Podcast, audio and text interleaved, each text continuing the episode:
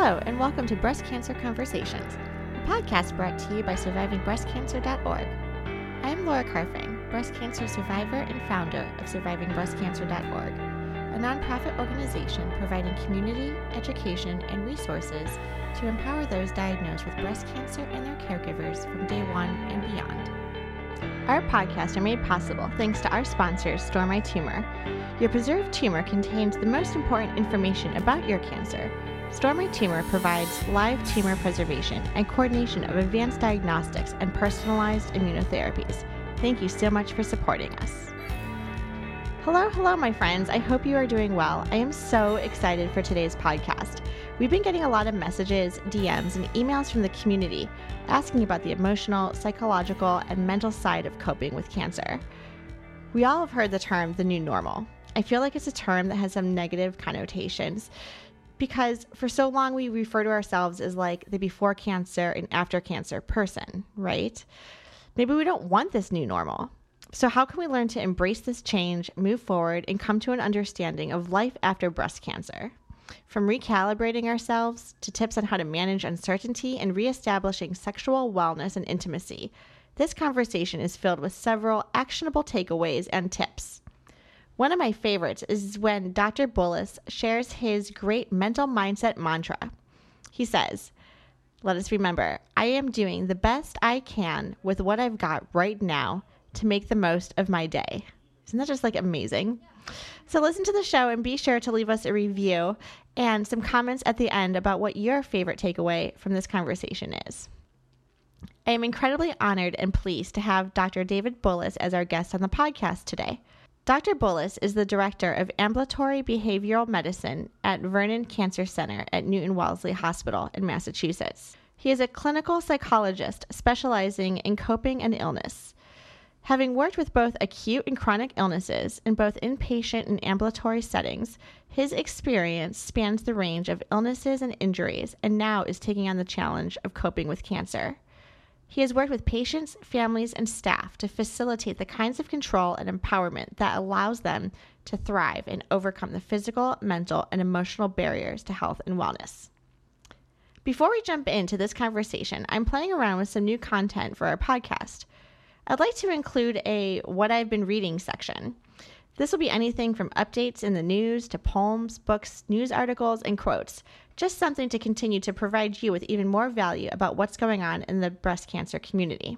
I'm also going to be adding a section at the end of our show where we talk about breakdowns and rebounds.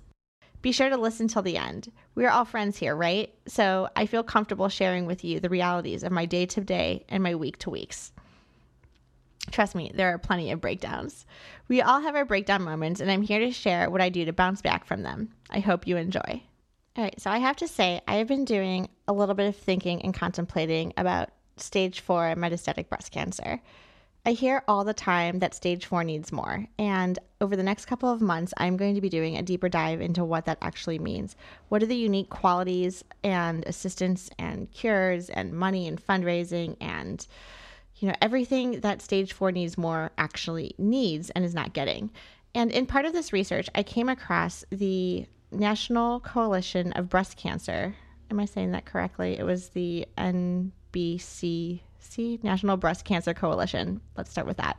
So I came across the National Breast Cancer Coalition, and they are sponsoring a bill that they brought into legislation April of 2019, specifically helping and trying to move forward the Breast Cancer Access to Care Act.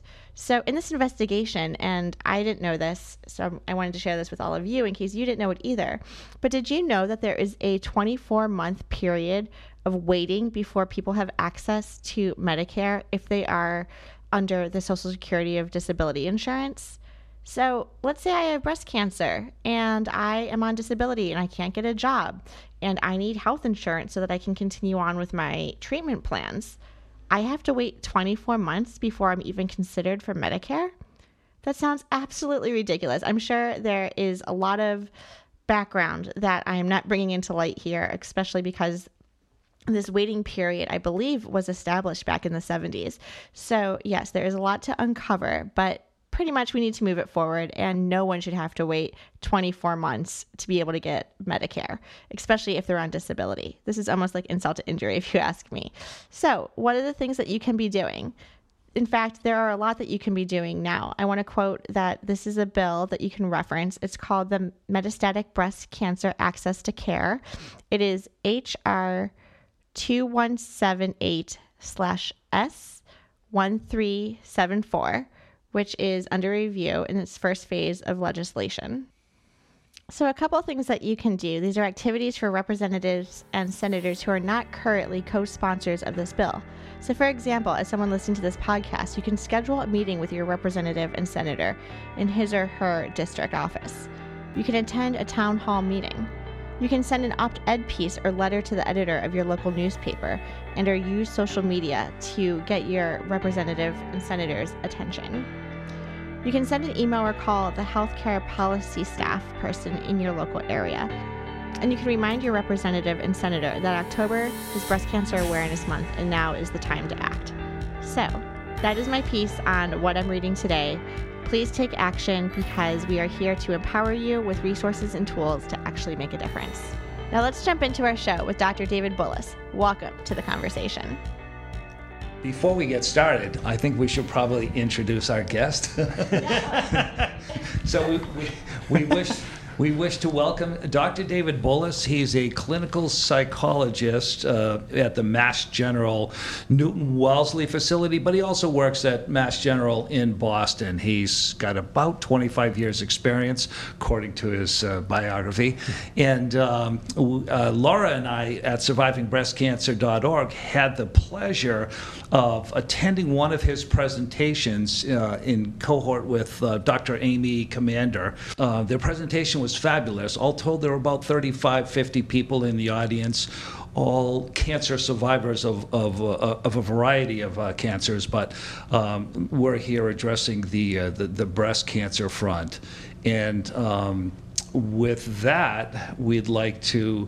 Um, to, to, chat with uh, Dr. Bullis with regards to that fabulous presentation that he gave. It was really captivating, where he's, he was dealing with the new uh, the new normal for cancer um, uh, patients post treatment and also uh, dealing with the issue of emotional coping.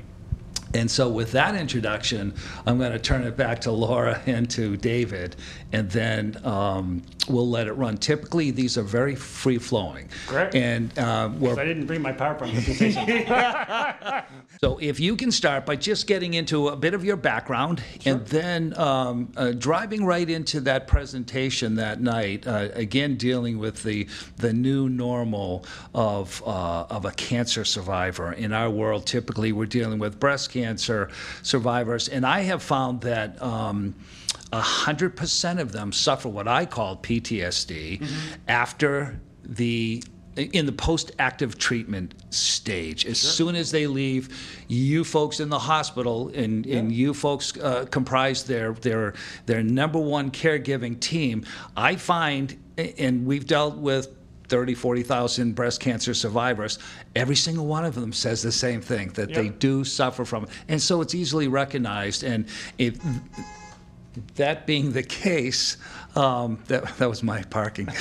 we'll, we'll edit that one out. I was say, like, real street action right there. Yeah. that, that being the case, um, uh, for them to recognize that it is uh, that it is the new normal and that there there are coping mechanisms. And I don't want to steal your thunder because it was such a great presentation. And by the way we are looking to carry David's presentation as a PowerPoint resource on our resource page at survivingbreastcancer.org so without further ado let me turn that over to David all right, great. Well, so uh, just to get a little bit, sort of back up a little bit. So my background, you know, I've been working as a health psychologist for 25 years, in part, but only been in cancer for the last five, really. Mm-hmm.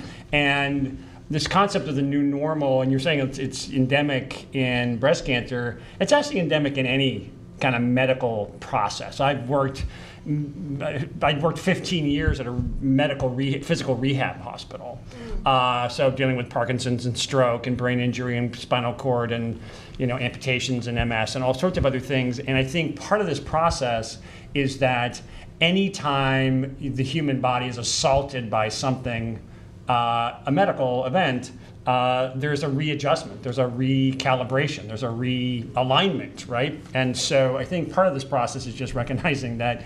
So, so that's true for a lot of those diseases. The, the difference with cancer is that like say with with uh, a spinal cord injury, it's pretty static. Once it's once your spine is severed, like that's as, as far as the current technology. I mean, everything has to be premised here on what we know as of today. Uh, but things like a stroke can get better, you know. Uh, and one of the things that we've done really good at in cancer treatment is turn it into a chronic illness. So it used to be, you know, people talking about the C word, right? Like you wouldn't want anyone to say it, right? Because God forbid, if you say it, you'd welcome it into your life and then you're screwed and that would suck. So basically, uh, now we've gotten so good at treating it that we now put people into a, a state of chronic condition. Uh, and and that's really this concept, right? Of like you now have to adjust to this, and this is true whether it's stage one, two, three, or four uh, cancer. And I think that's part of like there was a time, and then not long ago, maybe ten years ago, if you had stage four metastatic cancer, the conversation was, you know, don't buy any green bananas, get your paperwork in order, you know, make sure you spend the next couple of weeks with your family that you love them, and you know, and it's been great working with you. Um, see you later. Nowadays, it's like, no, no, we get that. We can treat that. There's probably something else we can do. And if you wait, you know, a, a week or two, we may have something else Yeah. because the treatments are coming so fast and furious uh, that it opens up a whole new world. Which one of the reasons why working as a psychologist in cancer is so interesting is because there is no terra firma. There is no basis like, oh, this is what we know. We're good to go. That's how it works, and that is is true with sort of working with more of the orthopedic. If you have a broken hip, we kind of know how that's going to play out, right? Six to eight weeks, do some PT, back on the business, maybe do some swimming, and then you're, you know, I mean, that's a gross overgeneralization. But the idea is that there's just everything is changing in, in cancer. Breast cancer is the most researched program, you know, d- uh, domain within cancer. Um, but it's it's true there, and it's true across the board that recognizing that one is going to have not only a new normal, but also a new normal that's going to persist for a long time, right? So that's why this is not just like, if you can just hang on, you know, this is, you know, the tough part's over and then you're good to go. Then don't worry about it.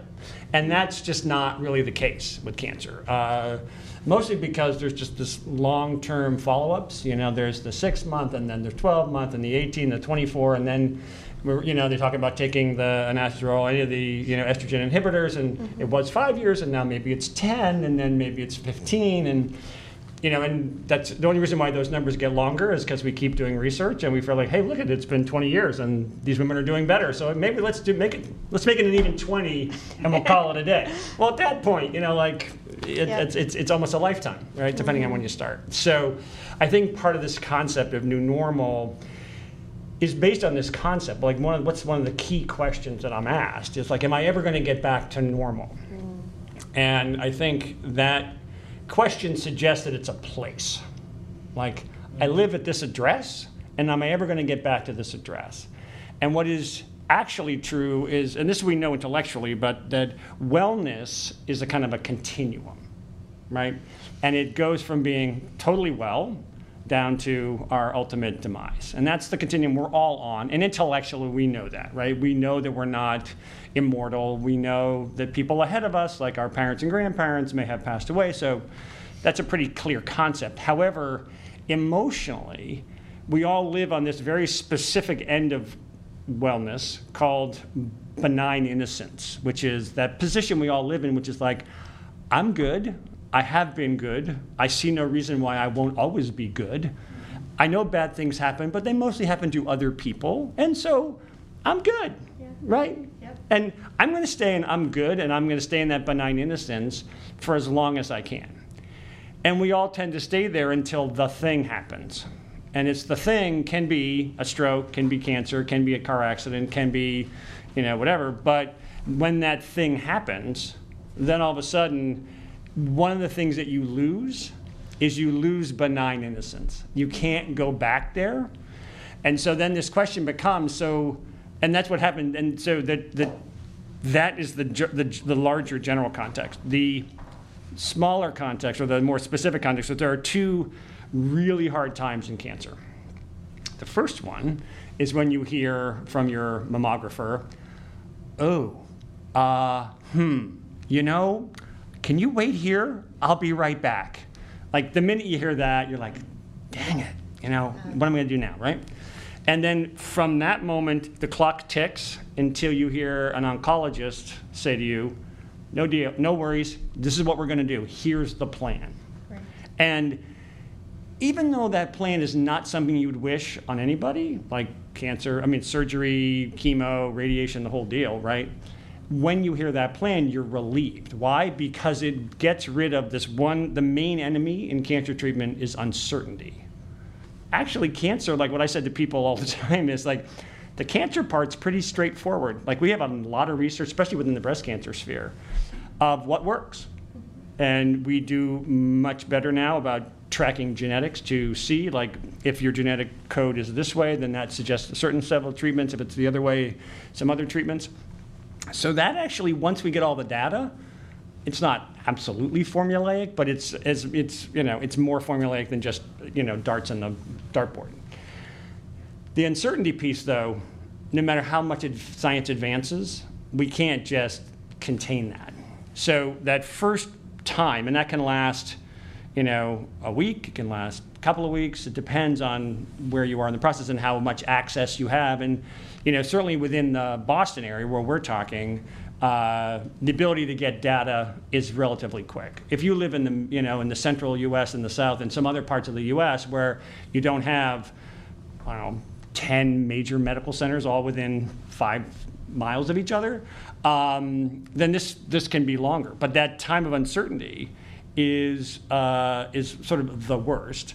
The other time that is hard is right after you ring the bell uh, at the cancer center, wherever that is, and, and the staff were all like, Good for you, nice work, congratulations, go enjoy your life, we'll see you in three months. Mm-hmm. And for us, we feel like we've really accomplished something. So we're very happy with it, right? For the person who's going through it on the other end, it feels like we're just sort of saying, There's the door, don't let it hit you on the way out. Uh, and most patients are like, I don't know what to do next. And what, what's the, what are you reintroduced to in that moment? The old friend uncertainty comes right back. Huge.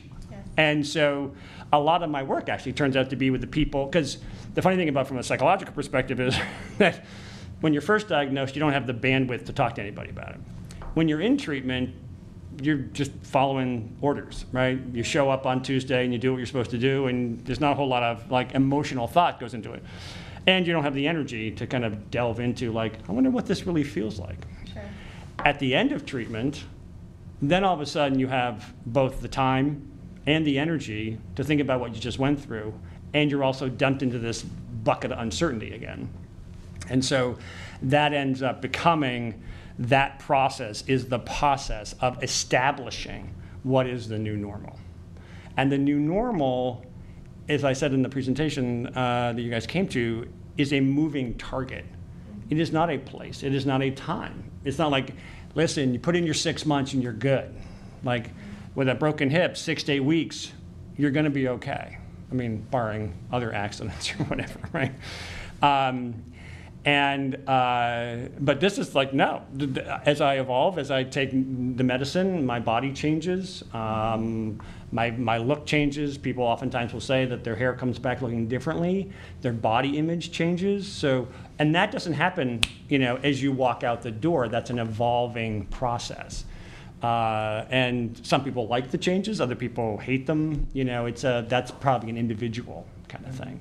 So I think that's part of this process of just recognizing that if we think about uh, you know the new normal as a place, then you're constantly in that sort of uh, whatever age that is, the kids are always asking, "Are we there yet?"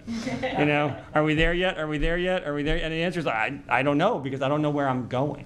Right. right? It's the road trip from hell. Like I can't answer that question because I don't know what the end point is. But if I think about uh, the new normal as being more like yeah, this is how I'm function. This is how I manage. This is how I approach the world now. Then that gives you a, it's a process that allows you to take in whatever comes at you rather than, no, here are the rules. First I do A, then I do B, then I do C, and then I'm done. Like that doesn't work, right? Because A, B, and C, one, don't apply across multiple people, and they also don't apply across time. And that's, that's the challenge. So, And, and I think from the perspective of all of our breast cancer community, that's, that's when that PTSD is setting in. And you're kind of setting a, a really nice tone for them to recognize that everyone goes through this and that it is the new normal. And that's what i find so captivating because uh, typically as an organization we just try to inject positivity into that heinous fabric of a breast cancer diagnosis. And and ultimately they all go through that what I refer to as PTSD as soon as they're leaving that post-active treatment, uh, uh, the post, uh, the, the active treatment status, and um, ultimately they're they're they're so full of of of, uh, of concern and. Uh, uh, a, a- bit of an agitated state, and, and everyone else seems to think that they're fine now, and they, they tend to lose their caregivers, they tend to lose their support teams, and they're just going through hell. And I, I think that it's going to be great for them to hear that, especially the newer folks coming in um, post treatment, coming into the, uh, uh, uh, the community who recognize that they've, their predecessors have all gone through this before them. And Yeah, it's- yeah, right, and I think No, I it's, think it's, it's- I it's think that- something for them to latch onto. what I think part of the, one of the most important things when I talk about a lot with people is we need to depathologize the emotional roller coaster that people go Yes. on. Like Well you would be out of your freaking mind not to be worried when faced with uncertainty. Of course. Right. right? I Yeah. mean, like everybody in this world, we go. I mean, look around society. We go out of our way to make sure that we have un, we have the least amount of uncertainty, right? Right. And uh, and we do that in really good ways, like we exercise and we eat right. Some of us. Uh, and other times we do it in really bad ways, like I just have to put my head in the sand. I can't tolerate this. I got. I need to numb myself. I need to just watch. I need to binge watch stuff so I don't think about it. Whatever. You know what I mean? So. Yeah. I think part of this process is just recognizing, like, if we can just, if there's one thing that comes out of the work that I do, it's just recognizing that emotions are a normal reaction to the world that happens to us and around us. And and that way, I think, because, and I think this is especially true in various communities where, you know, psychological, like talking about stuff and, and, and emoting and all that kind of stuff is really frowned upon. And then you're really lost. And also, the thing about the survivorship piece, which you're just alluding to, which is, I think, one of the things that makes it especially hard is that uh, it's a really mixed feeling. Like, everyone's pretty stoked to be done with treatment, no lie, right? Like, Right. if if I can stop being irradiated, I'm good with that. If you can stop putting chemotherapy chemicals in my body, sign me up. So that part's good. But then the I don't know how to define myself by this this altering, this shifting normal because there's no there's no guideposts. Mm-hmm. And this is one of the other things I think is unique about my work is and this is true about medical care across the board is that medicine is not well suited for this conversation because there aren't protocols, there aren't mm. random control trials for helping people deal with uncertainty, right? Right. There's no drug, and this is, I mean, this, I don't get on a soapbox about drugs, No, you know. sure. Yeah. But, but that being said, I will now say that there's no pharmace- pharmaceutical solving of this. So there's no interest, there's no energy, there's no money going into feeling, figuring out this out, other than websites and, and, and, and blogs and, and groups like yours who are really thinking about, well, wait, this is really important part of the process, right? We can, we can kill cancer. There's labs and, you know, minutes away from where we're sitting right now where they're working on the actual biochemistry of how to kill cancer, which is great. Yeah. But the process, the human experience of that, Mm-hmm. that's just that's up to us. And so that's part of this work that I'm doing and thinking about talking with you guys has been great Yeah. because I think it's part of that conversation around how do we help people recognize that the map, and this is one of those weird things like what I say to my clients is like, first we have to draw the map, mm-hmm. and then you have to use the map. Right. Like having a map is great. Like, I don't know if you guys ever driven, we used to, I drove across country with my wife uh, a long time ago, and we used to get these things from AAA called TripTiks. Yeah. You remember TripTiks? Which gives you like 25 miles of the route at a time. They drove me nuts, right? Because I could never, I wanted to see the big picture. I wanted to see where I was going in the big picture. Uh, and but that's the idea. It's like literally a big why the uncertainty is so hard is that you have to figure out what's the map Right. What are my touchstones? What are my guideposts? What are the things that are hallmarks to me? And then once I figure those out, then that gives me a little bit of a filter through which to kind of ask questions and guide me. I want to know what to ask. Like, who do I talk to about, you know, sexual health? Who do I talk to about, because that has a big impact on my relationship, right? What do I, how do I talk about, um, just my moodiness. Is that normal moodiness, quote unquote, or is that like not so normal moodiness? Uh, although I would argue that they're all normal. Uh, they're just different sources, right? Some of it's hormonal, some of it's medical, some of it's just uh, I don't like the fact that I've had to go through this, and I'm having to grieve the loss of that benign innocence. I'm having to sort of Sure. get my head wrapped around what the new stuff is going to be, and it all seems new to me. And so, how do I do that? So, We attended in um, late winter, we attended the Nurse Navigator Conference out in Las Vegas. And um, to, to a navigator, and uh, I probably, we, we met up with 400 navigators there that came to our uh, table and asked what we were doing. And, and we, t- and, and typically we would, we'd we'd s- uh, give them that uh, lock, stock, and verse as to, well, you know, that with the PTSD starting as soon as they leave you.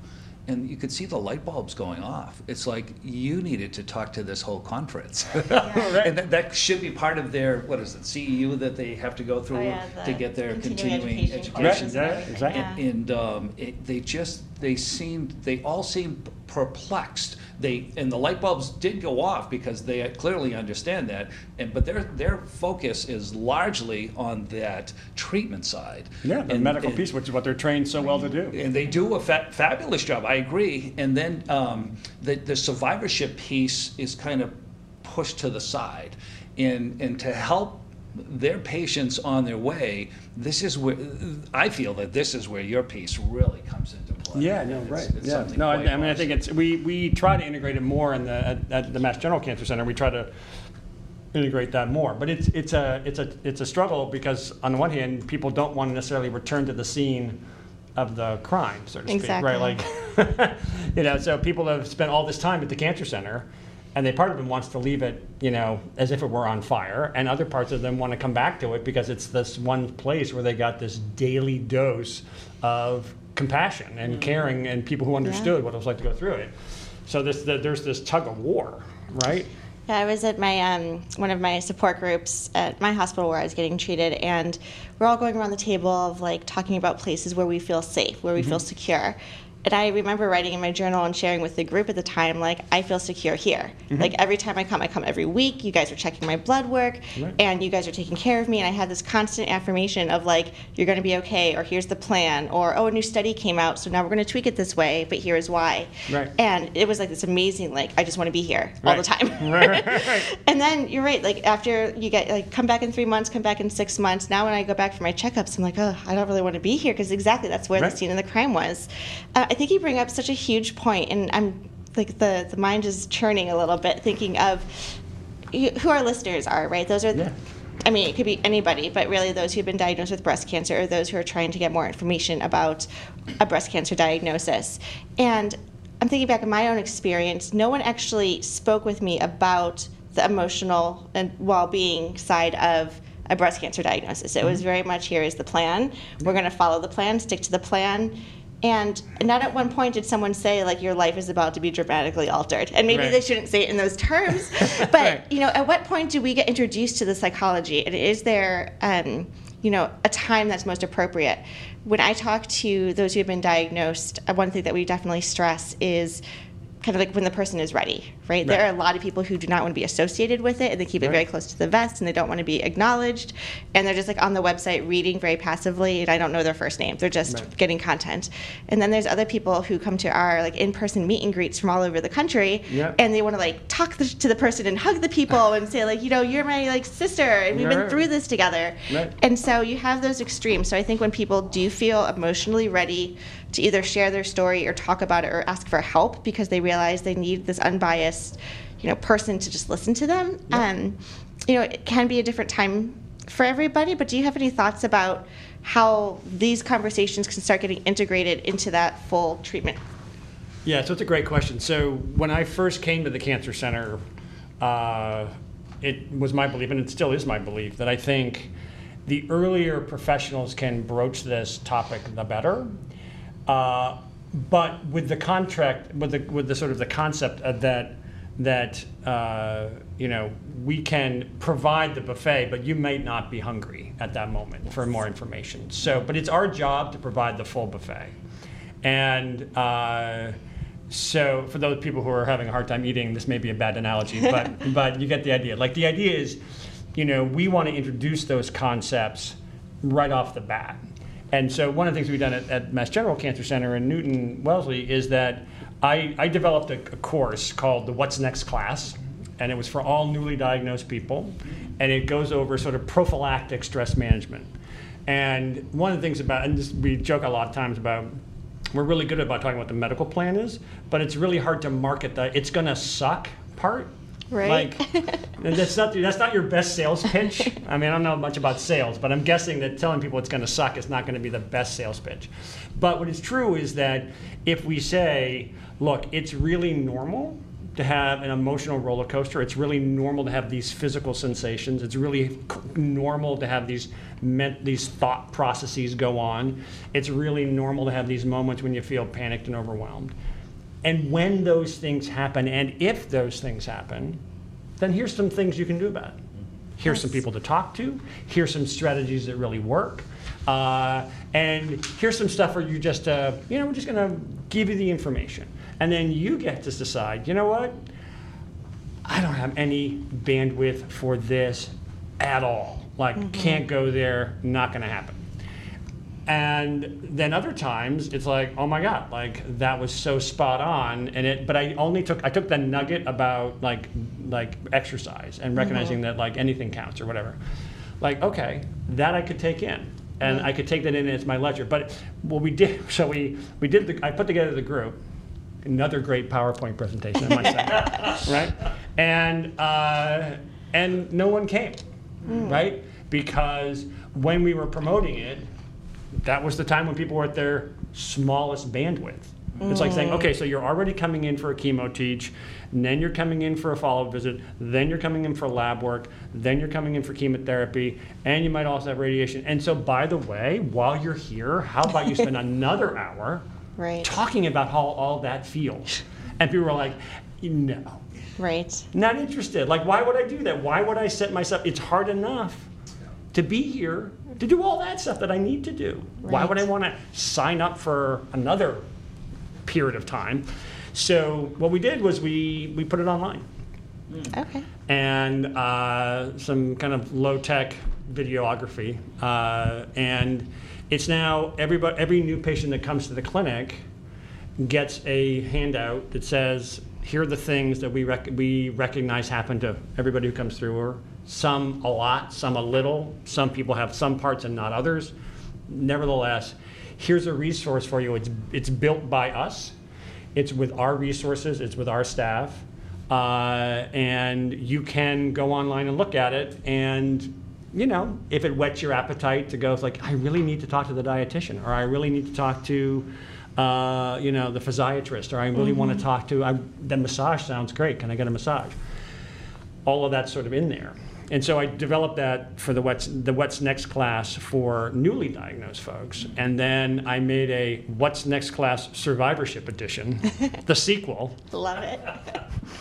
I only have two sequels. Like this is not Game of Thrones, right? So sadly, the videography is still not that Right. good. Uh, there are no dragons. We got the theme music yeah, down, full, so full, it's full fine. disclosure. There's no dragons. There's no fire. Whatever.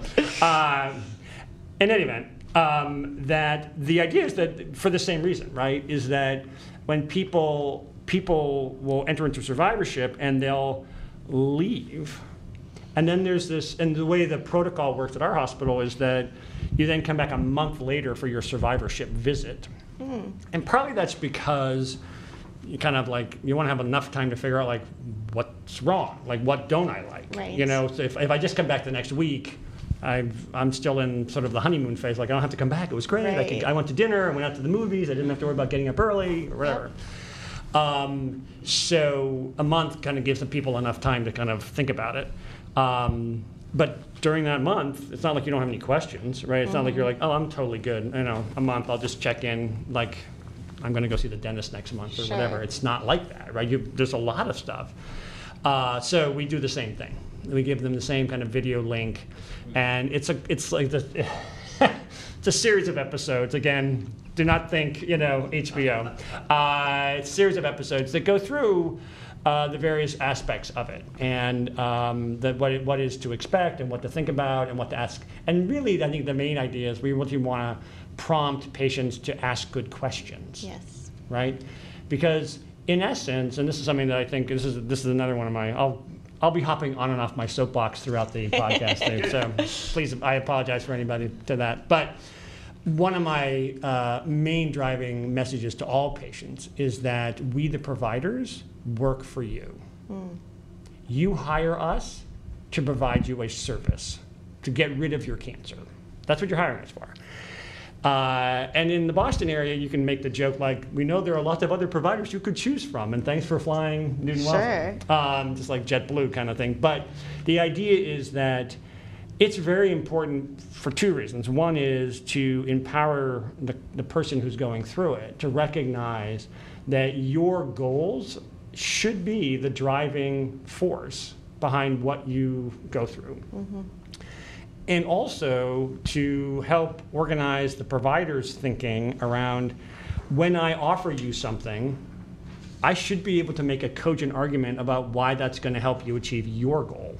Mm-hmm. Not just, I mean, I think it's nice to hear about the statistics and say, like, you know, this treatment reduced the recurrence rate by 25% or 2% or whatever it is.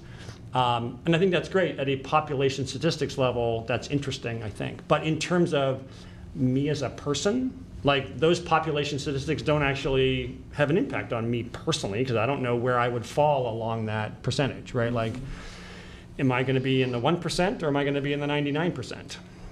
I can tell you the answer to that, me personally, phys- uh, fiscally, well, I'll be in the 99%. But I mean, the idea is that, you know, I think that's part of what we want to do is, you know, we, and I think the part of the, the, the thinking here, right, is that survivorship and what the impact of that is, is somewhat pres- premised on what the intro to treatment is. Mm-hmm. Oh, okay. and how you go through treatment and what kind of relationship you have with your providers and how they treat you and how you respond to them so that as you exit treatment you feel like all right well this is the plan. I know how this is going to work. I'm going to get the treatment till then and then i have a new plan when i leave treatment and that's my survivorship plan uh, and i want to exercise how i manage that. And you know i always joke there's only two things you need to do with stress have a plan and follow the plan which uh, you know is a gross oversimplification of life. However there's a real nugget to truth to this right? Like and that's why when people hear what the treatment plan is going to be in the beginning there tends to be a real drop off of their stress level because mm-hmm. all of a sudden they have something tangible to hold on to. There's a treatment calendar. Right. you know where you're going to be on the 15th of the month. Oh, yeah. right Yeah, I joke um, on my podcast a lot actually. When my doctor told me I was going to be on some of these aromatase inhibitors for the next 10 years, I like literally fell off the table because there's no calendar big enough. Right. Right? I was like, how am I going to even measure and check off the box every single day for the next decade? Right. So Exactly. you're right. There's Yeah. this ambiguity, and I think you bring up such interesting points about like the survivorship plan and this this process because for me it was the first time that I also realized that I had a lot of say in what that survivorship piece looked like. Yeah. Where I'm sure I could have argued, you know, I don't want to do chemotherapy. I'm going to choose a different route. I'm going to do X, Y, and Z. Like, Sure. technically, I did have a choice. I didn't choose that. I'm all about like the treatment that I received. Right. But now that I'm on this longer term plan, I do realize I have a little bit more say in what that quality of life is going to look like Right. and how I'm defining what my new normal is. And a lot of it just comes down to when I wake up in the morning and look in the mirror and get ready for work or whatever that I'm doing that day, do I feel comfortable that I'm doing everything I can to make sure that this doesn't come back or Right. if I have metastatic breast cancer like that I am doing everything I can to you know live to meet my goals right, it's a very personal decision Right. and that I think goes back to what you were saying with the relationship with your on- oncological team is you know maybe it's decreasing a dosage by half because your joints hurt too much or maybe it's doing every other day or having those conversations where previously you weren't going to say well I only want to do half of my chemotherapy or No, no, and, and the, tr- and the truth is about the chemo is like you have a choice writ large like do i want to get treatment or not? But it turns out like if your genetics are you know have the following markers pdl1 or whatever then your treatment choices are there's like maybe one or two medicines that really make the most sense. Sure. Right and suddenly you're going to say you know what i think i'm just going to go with the ketchup right like I don't care about any of the chemotherapy. I'm just going to do this ketchup thing. It's like, well, that doesn't make any sense, right? Although people do do that sometimes, but it's really the and this is the thing about the new normal is the new normal because it's not a destination. Mm. You can't all get there. Like if you were all going to go to the Marriott Long Wharf, that's a place. right And you could set, we're all going to get there. Now, we can all go there different routes. There's the subway, there's the bus, I could Uber, whatever, right? Um, but that's a place. The, the process, thinking about the new normal as a way of thinking, as a way of appreciating the world, as a way of sort of evaluating what's, what's important to me, then that leads you to a very on purpose unique place. Um, now that is when I say that to clients, they're like, "Oh my God, like I'm the only one. Uh, that I don't I don't want to be doing anything where I'm the only one. I want to have other people around me." And the truth is that that journey you can do with as many people as listen to this podcast, plus the other 4 million, 15 million, whatever, 45 Yeah. million women who, who go through this knowing that but that's it's the same thing with like you don't have the same hairstyle or hair color or dress the same or you don't necessarily like the same music as the people Sure. who you care you know who you hang out with. So it's that kind of idea like what are the th- my new normal is a way of me appreciating the world and a way of me thinking about what are my values. And um, for some people the value is i don't i want the least amount of symptoms possible and i'm willing to accept the consequences of what that looks like. Yes I want to have no pain whatsoever. okay, uh, but then there's some consequences to that choice as well, right? And I think that's part of this process is thinking about, you know, there's sort of three rules that I recommend people think about, right? There's one is like that every decision we make has some element of choice, right? Every choice, number two, every choice we make has some positive and some negative element to it. There are no perfect choices in the world. And number three is there's no such thing as not making a choice. So part of the thing about the new normal is recognizing like I can I'm going to make a choice. I'm either going to do the you know the anastrozole or the tamoxifen or whatever, or I'm not. Um, it's not like I can take a like a quarter dose or something Sure. and hope right. Like it's either you're doing it or you're not, right? And and it's it's good either way, right? There's there's there's statistics that help lead people in certain directions. Mm-hmm. But part of the process is recognizing like when I make that choice, I'm going to recognize that there are some positive aspects to that and some negative aspects to that. And so then on those days when I'm having a negative aspect, like my bones are aching mm-hmm. or I'm just tired or I'm a little bit more cranky than I want to be or whatever, and I think it's because of that. I get to remember, like, well, no, but I did sign up for this, right? Like, I'm doing this, I'm investing in this medicine because it's going to give me a, a decade from now, or, Right. or 25 years from now, uh, the effect that I want, right? Uh, and I think that's part of that process is just recognizing that we we want to support people in making informed choices, uh, but you know, this is sort of terra incognita, and it's like you just don't know what the choices are Right. until you've made the map, and the map is about your preferences, your desires, what makes you You know, what are your core values? Yeah, I like And- that your preferences. That's like a really good, like individual reflection, right? Like, yeah. mhm. And I think that's the thing is it allows people to come at this in their own way. So like I really want to like one of my core values is that I'm able to be physically mobile and travel the world because traveling the world and seeing other cultures is what enlivens me. Other people may like I just want to be able to go across town because that's where my grandkids are. Sure. I have no, I have no desire to leave the county, the county. Never mind the, the, the, the three town area that I live in. Yep. My grandkids live across town. That's what I want to be able to do. So I think that's part of this is recognizing like the new normal is what is that for me? And I think this is a, the one of the the uh, not the downside, but one of the um, unintended I, facts about benign innocence, which we were talking about earlier, is that we oftentimes don't take a lot of time to reflect on the things that make us who we are and that drive us and that we care about. Uh, and that the breast cancer experience, but you could read in any kind of cancer experience, uh, really does kind of peel away some of that, you know, benignness of our lives, right? Yeah. And we're just floating along, everything's going well, it's all good, and then pop. And then you get the, so you have this, and it's a, I say this in air quotes, but like, you get the, the opportunity to sit back and reflect on what is it Right. That makes me tick? What is it that I care about?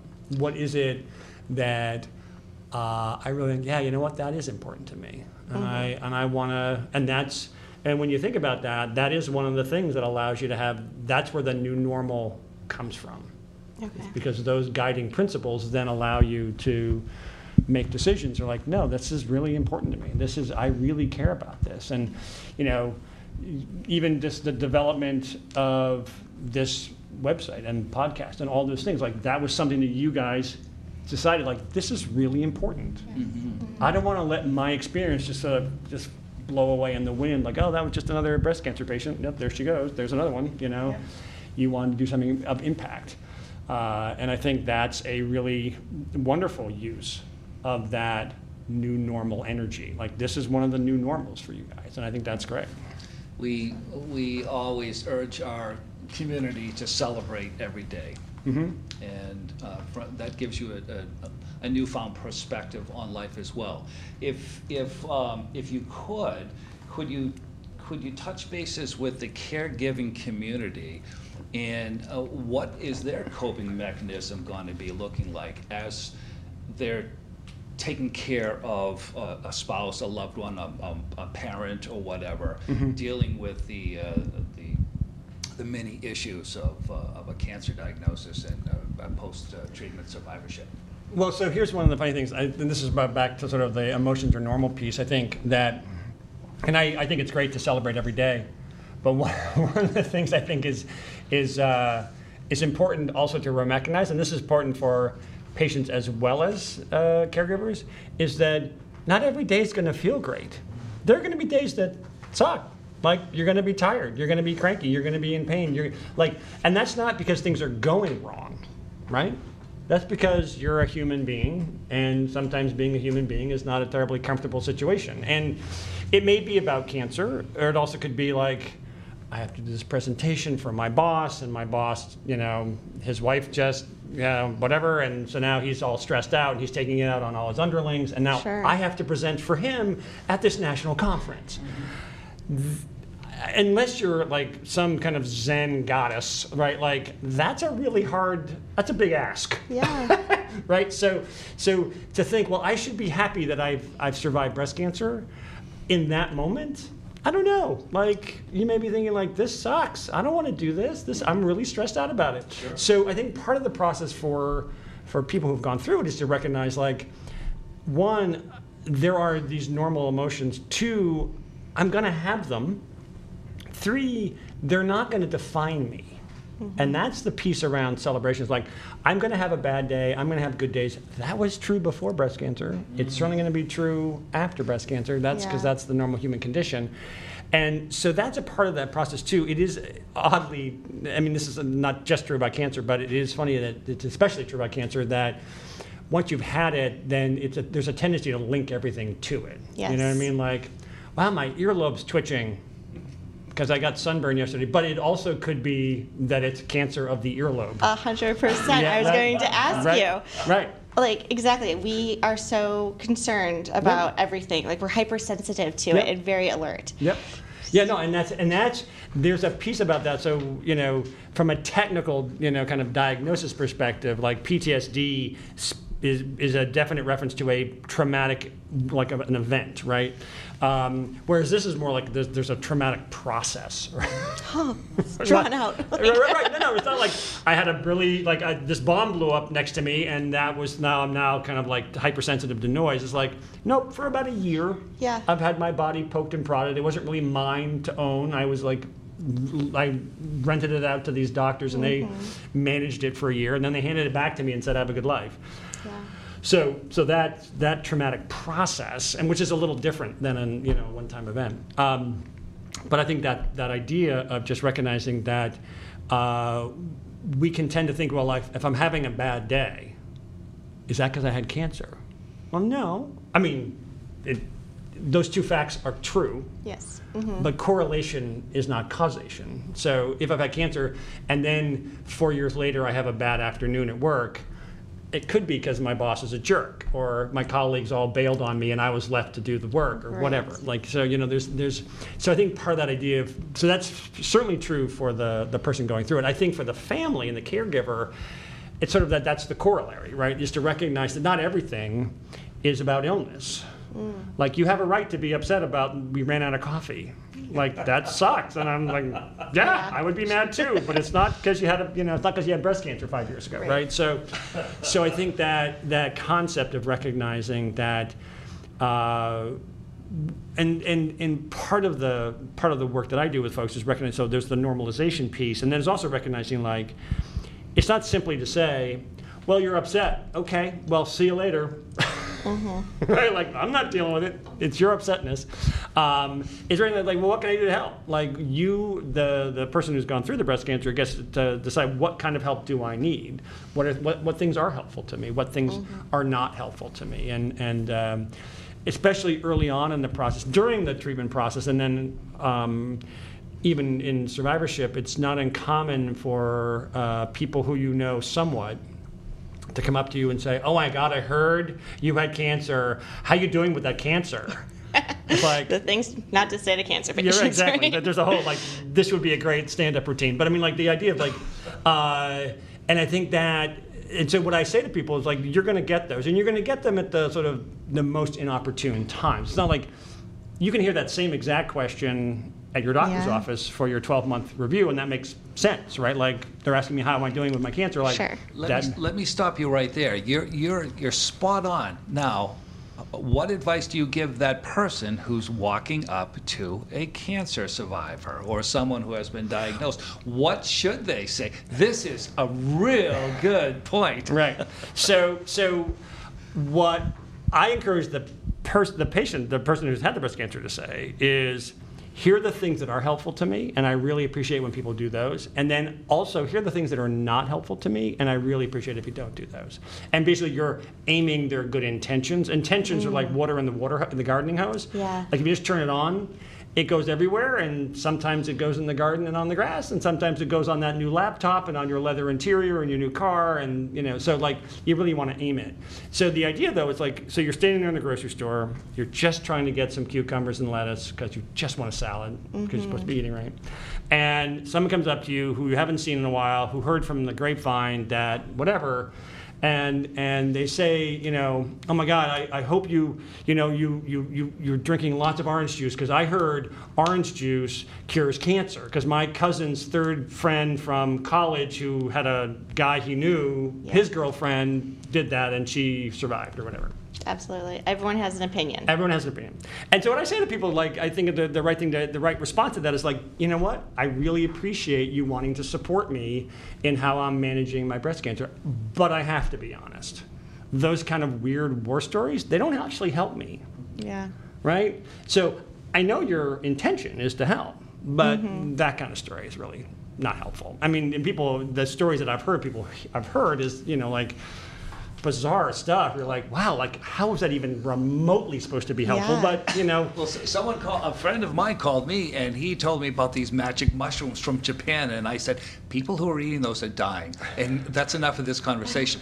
But on the other hand, uh, it- it- advising those people coming up to the Yeah. cancer, and then what should they say Well, so that, and I so think that par- it's, in, it, it's, in, it's encapsulated in something positive. Well, I think part of it is recognizing, like, you know, sort of the the question that I encourage people to to to, uh, to, to ask is like, well, how you doing with the coping?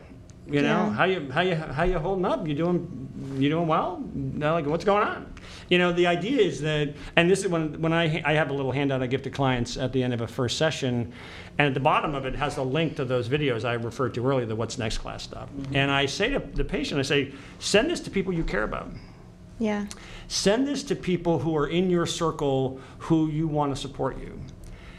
Uh, and the reason for that is that cancer can become the focus of the conversation. And I think in survivorship, what you're really trying to do is shift the narrative from this is about my cancer to this is about my coping, Right.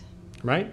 Because, and this is going to sound kind of snarky, but you don't need any help with cancer. Like, you've taken care of that. Sure. It's all done Yep. All right, in the back, in the rearview mirror, done that. Coping, on the other hand, is a ongoing process, and that's coping is the kind of functional equivalent of establishing that new normal. That's how you establish the new normal is by developing a plan where you can cope with what's coming at you. And so having people engage you in a conversation about how's the coping going? Is that working well? Do you, you know, what, uh, you know, I heard people are coping doing exercise. I've heard people are, you know, doing yoga retreats, blah, blah, blah. And, and it's just the idea of like, that, that then shifts the narrative from, you know, what was wrong with your body Right. to what is right with your approach, Okay. right? Yeah. And that turns out to be a really fundamental, because then it's a conversation about, well, you know, I've been doing this stuff, I have this podcast, I blah, blah, blah, blah. And, and people are then all of a sudden engaged in what is the positive part that you have. And I think the, it all gets back to this very central core nugget of all of it, which is that the thing that is really sort of attacked in cancer, aside from at the molecular level, is our sense of control mm-hmm. in life. And you get the diagnosis, and the minute you hear the, like I said earlier, the, oh my goodness, there's something on your mammogram comment, that's the minute, like control gets up and just walks out at that moment, Yeah. right? And control doesn't come back.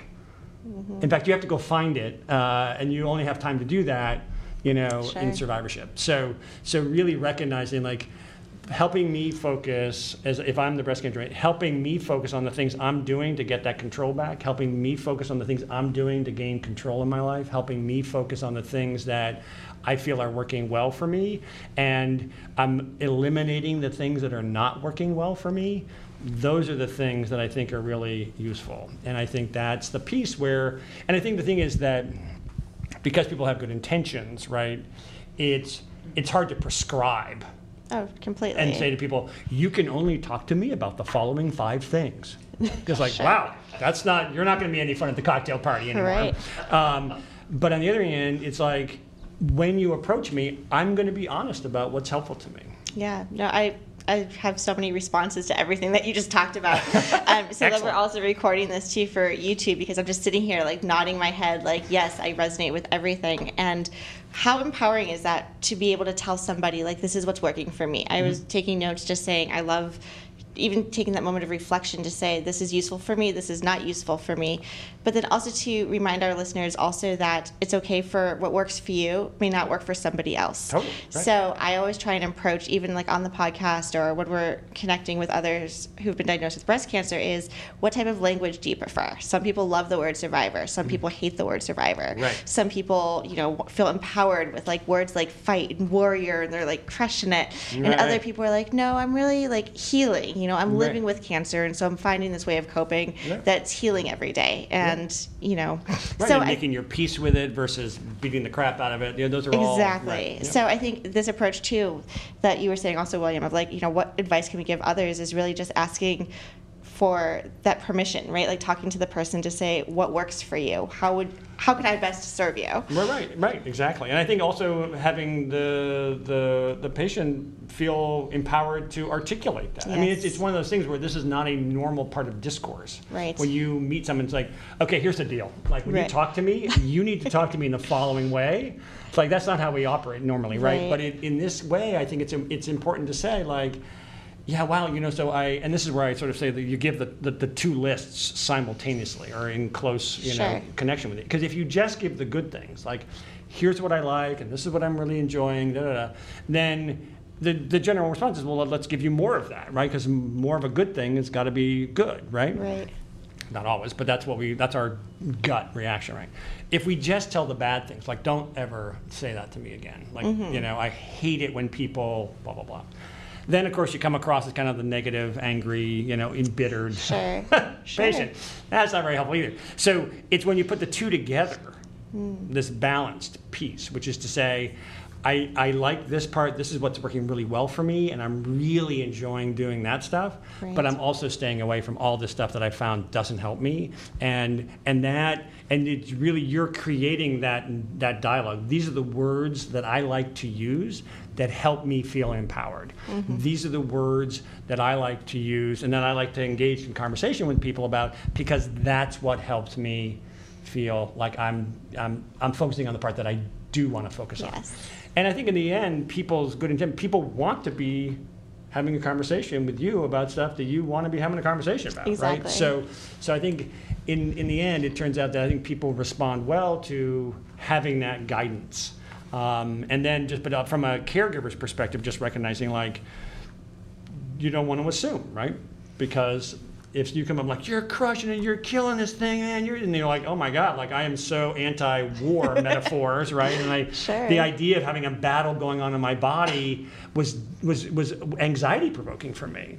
Um, and so some people are like all over that, and other people want to take a more, uh, you know, the, the the imagery of healing and of letting go of the of, of fighting the cancer, but also thinking about kind of being at one with their wellness and all that. kind of- Exactly. Those are also really positive and really healthy.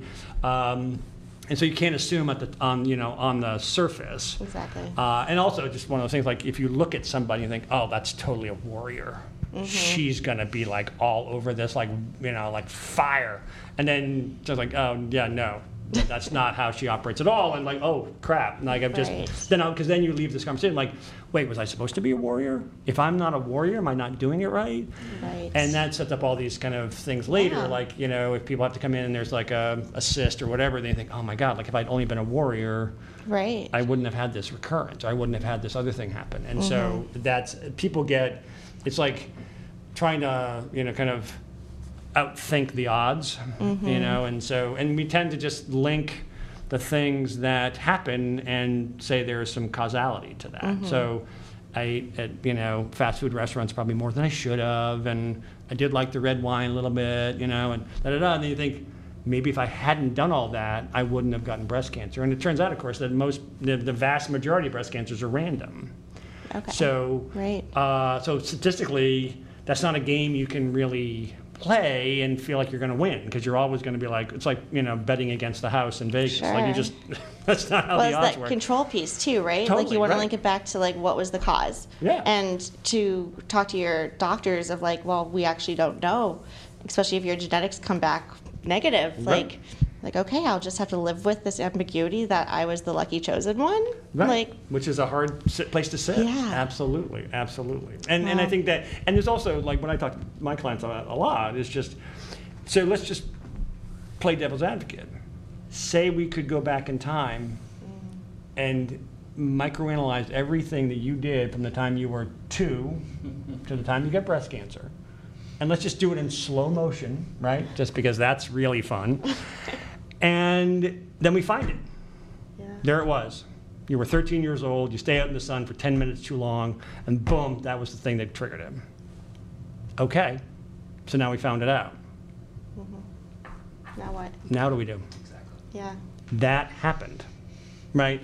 And the time frame is critical because what is the common experience is people will float off. The two time frames people float off to is the past and think, why and what happened, and if only I could figure it out, this would be different. Or we float off toward the future and think, well, the statistics say that if I do X, Y, and Z, I'll have a 2% rate of recurrence, blah, blah, blah. Mm-hmm. And the, and the floating off to the future is mostly our fault. True, full disclosure, it's mostly our fault because that's what we market our treatments on, right? Mm-hmm. The reason why we want you to go through this hellscape of treatment is because we think it's going to have this beneficial effect in the, in the long run. Those two timeframes have one thing in common zero control. Right. Mm. Right. And so whenever you sit there, you're in those two timeframes, you're going to feel the most amount of distress. That is the and and that's not because you know this is about breast cancer or about gender or whatever. It's about the fact that any human being that focuses on something that's outside of their control feels more distressed. More sadness, regret, depression, I think, in the past, and more worry and uncertainty toward the future. But you know, nevertheless, it's this kind of concept I always say, like, if you can touch it, you can control it, and if you can't touch it, you can't control it. That kind of boils down to the what the premise is, right? And I so think you just described me right there. Like you figured it out. thank you for coming. light bulb moment. This is this is when you should just drop. I, I have to drop the mic and walk out, right? Now, That- from, uh, from a reoccurrence position, so, so, so you've been treating someone and they've, um, they've followed up and they've done their due diligence and they've, they've become their own best advocates and they've really watched their diet, they're into health and wellness. Yep. And it reoccurs. Yep. And they, they, they went through all the coping mechanisms. They, Yep. they, how do you revisit that with them? Well, because it's it's sort of so the the the core guiding principle that arises out of this concept of, of control is embodied in the question: uh, Am I doing the best I can with what I got right now to make the most out of today? Right. So. And each part of that, you know, like just quickly, the am I doing? You're still in charge of you. The best I can. That hasn't changed, right? So your core values are the same. The with what I got part does change while you're in treatment and whatever. And then right now is my time. That is a bullet item of my, of my coping model. So the idea then is if it recurs, then I focus, bring my focus on, well, what do I have control over right now? Mm-hmm. Like it's sort of like, what do I have control over? It's like, am I there yet? Mm-hmm. Except, do I have any control over this? What part of this do I have control over?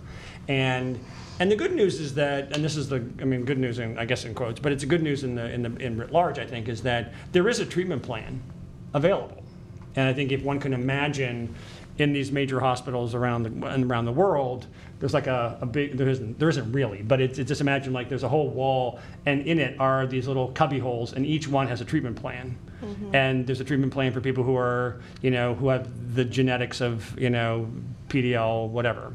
Uh, and there's another one for that, whether it's negative, and if it's HER2 positive or it's ER negative or ER positive or whatever. And and there's ones for the primary treatment, and then there's ones for recurrence or whatever. And the idea is we don't know which one to pick until we've done all those genetic workups. But then once we've figured out all the data, then we pick that one out of that and we give it, right? So when so and this is about so fear of recurrence, right? Is probably the in the top one um, fear. Absolutely. Yeah, yeah, right. I was gonna say top five, but it probably is in the top one. the top one. um, and I uh, haven't, I have yet to meet a survivor who didn't think it was coming back. I have not met one who said it's definitely not coming back. When they, when you ask them, especially if you're, you're sitting down, you're having a nice conversation, it's Yeah. over a meal or a cup of coffee, how you doing, getting back and forth, talking about the, all of the coping mechanisms. Yeah. Do you think it'll come back?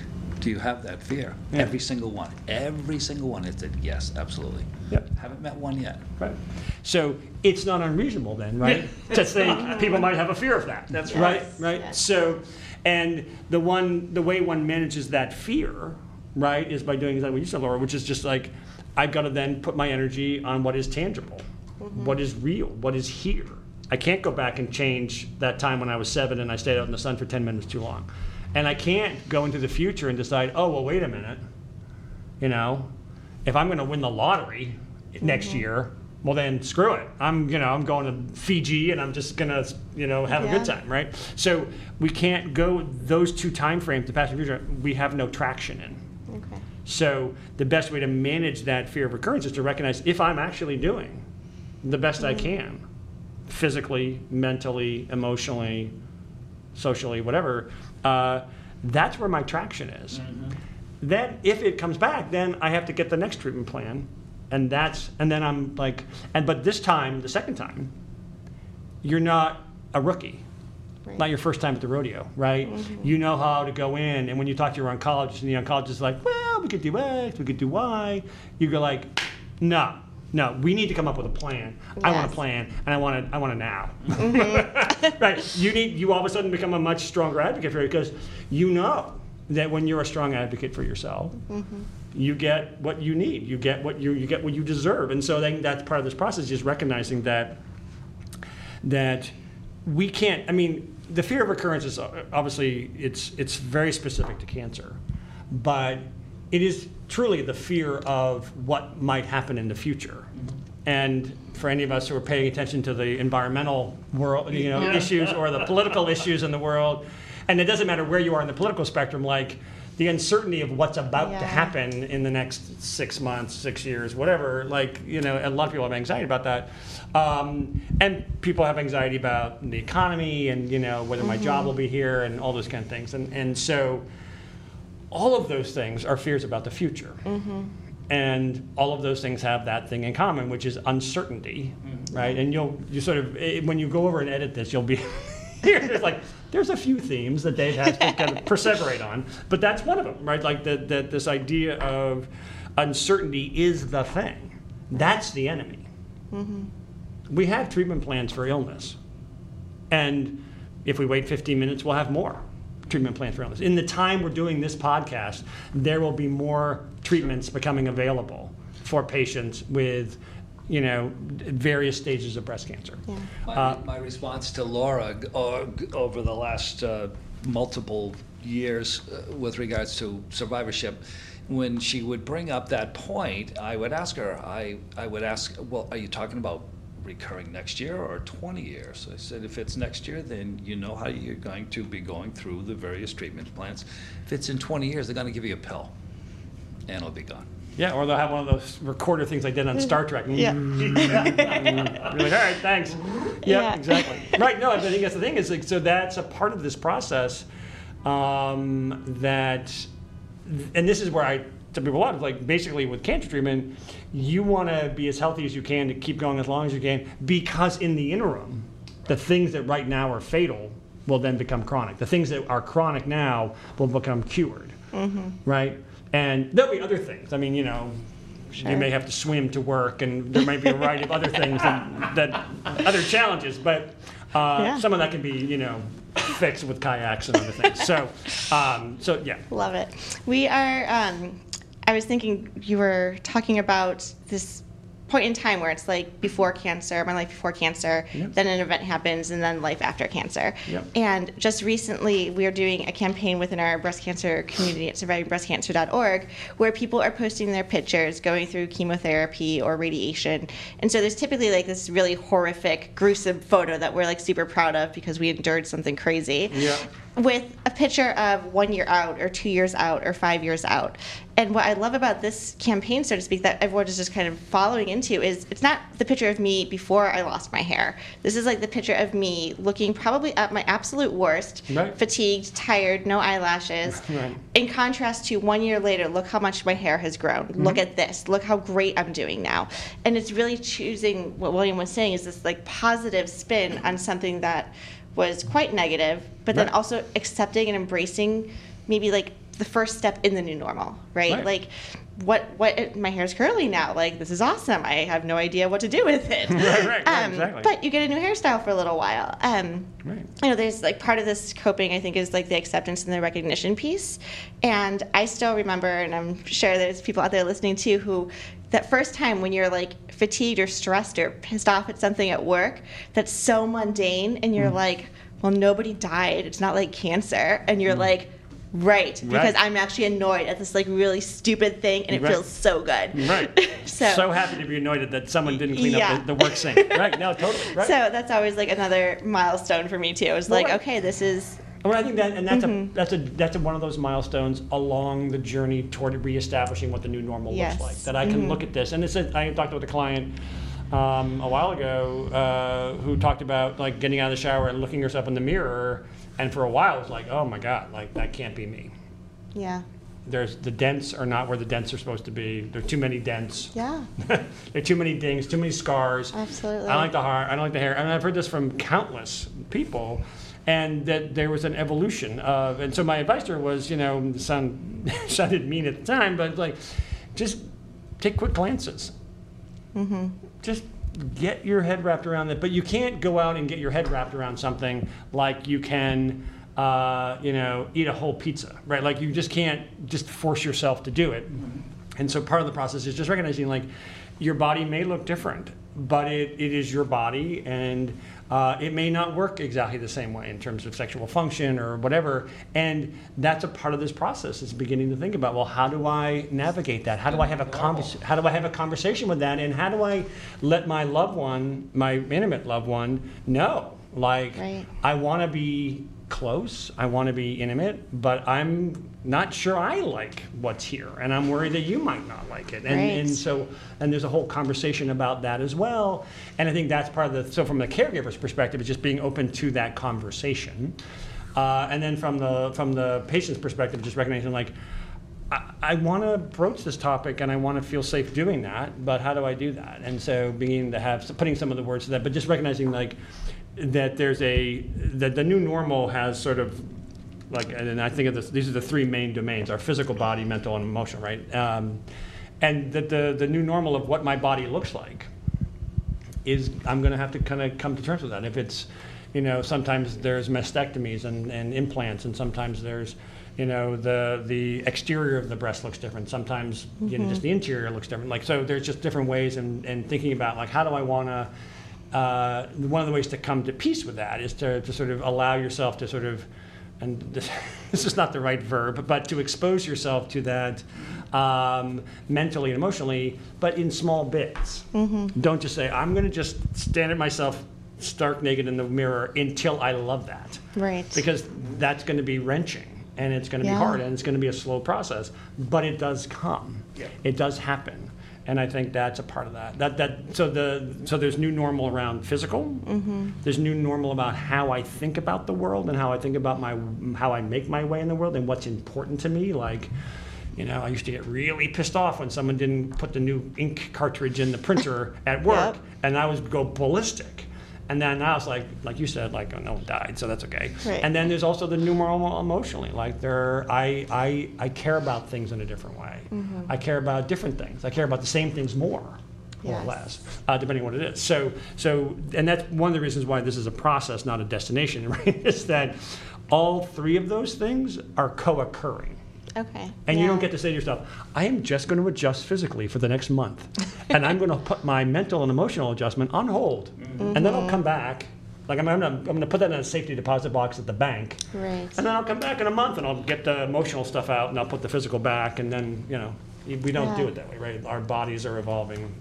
This is so helpful. I think a lot of things that you're mentioning are things that those who've been diagnosed with breast cancer do sometimes, but if we had this toolkit in advance, Right. like, oh my gosh, we wouldn't be overthinking half of it. I know, especially when you're talking about like the physical changes. Like, I definitely remember like, you know, waking up from surgery and like taking a peek under the gauze, like just like quick, like just a quick glance. I just wanted to see, Yep.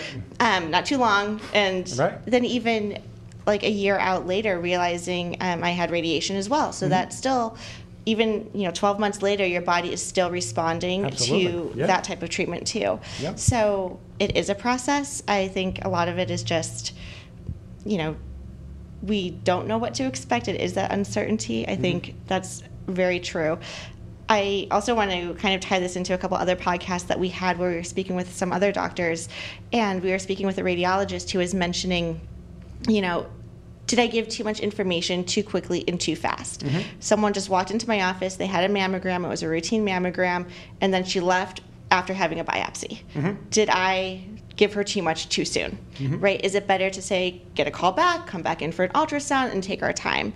And you know, I think that was a really great question. And what I appreciate about what our organization is able to do is take that question and literally put it out there and ask people.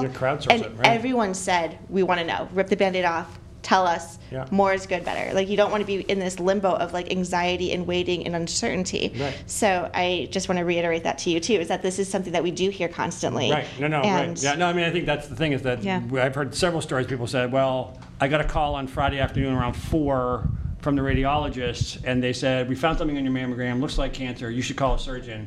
Have a good after, have a good weekend. Yes. And you're like, Why Fridays? What? yeah, no, right. Like, um, they- no one should do anything on Fridays, right? So, Right. so, uh, and I think that's part of it, recognizing that having the information. So that, but that's part of the question, though, right? Is that in actual fact, we the providers can't get the information all at mm-hmm. once. So Right. there's there's the scan, and then there's the biopsy, and then there's sending out for genetic information, which can take two weeks, mm-hmm. right? So that's as fast. I mean, again, current science being what it is, right? So if we have the same podcast a year from now, be like, no, no, 15 minutes. You should. That's all you have to wait, right? Totally, right. But so as far as I know, and that's you know whatever time it is today. Um, you know, it, that, so there is that time frame, and I think that's part. So then the question becomes, during that time frame, what do patients have the right responsibility? What what do you want to do to fill that time with getting informed? And this is where the prophylactic stress management piece comes in, which is like saying, you're in this weird space right now. There's no answer to that. Yeah. But the emotional part actually isn't about breast cancer. It's mm-hmm. about control, right? Okay. And so we can say, no matter what your diagnosis, so you can come at me with prostate, well, you aren't going to come at me with prostate cancer, but, you know, somebody else could, right? Um, I'm just guessing. I mean, you know, we don't know each other that well, but, Right. it's, it's, but you know, like the idea is like, um, it doesn't matter what, because, you know, I heard that story from a guy who had prostate cancer. I've heard that story from women all the time with breast cancer. I've heard that story from people who come in with a large lump on their neck and it turns out it's something really benign and then it turns out like oh wait that you know and so then later they find out that maybe you know something else wasn't benign or whatever. So i think there's ways in which if we think about the larger concept and this is where i found the work kind of interesting right is that uh, it actually turns out not to matter quite so much what the actual disease process is, but recognizing that that disease process, as formulated by whatever the, the results will show, is uh, causing a rise in uncertainty, right? Is attacking your sense of s- control, your sense of certainty. And that's the enemy. And that, in those two weeks while you're waiting for those results, that's the enemy. You were, I- I'm going to go back to um, a couple of thoughts ago where you're talking about the physiological makeup and, and the advice to um, a, s- a breast cancer survivor who really had a great deal of difficulty d- dealing with the, the bumps and bruises and the cuts and scars and whatnot. And um, ask you to ex- expand upon this sexual relationship and, and the effect of sexual relationships. And we get that a lot. Uh, Mhm. There's a lot of discussion, and um, I think folks would like to hear from you that. That was one of the questions I had for you. Yeah, yeah, no, totally. So, you know, And if I can add just a little bit to Yeah. piggyback off of that, because you're absolutely right. I think it's you know one of the top questions that we get that we don't have the answers to, and we're mm-hmm. trying to figure it out. Yeah. Um, but to be the voice also for those who are incredibly young who've been diagnosed with breast cancer as well. Questions of fertility, of um, how do I date? How do I bring this up if I've Right. completely lost my sex drive? If I've completely like my body has changed Mm-hmm. and I'm thrown into medical menopause, and I, I mean, outside of a support group and just talking with people, I really don't have a lot of information to share. So Right. looking to Right. So it, it's a whole area of study, and there's, Yeah. but, but it's a whole area of study that's not studied by a lot of people, right. right? So, um, and, you know, some of the major medical centers, you know, don't have somebody, right? You know, Dana-Farber has one person um, who's great.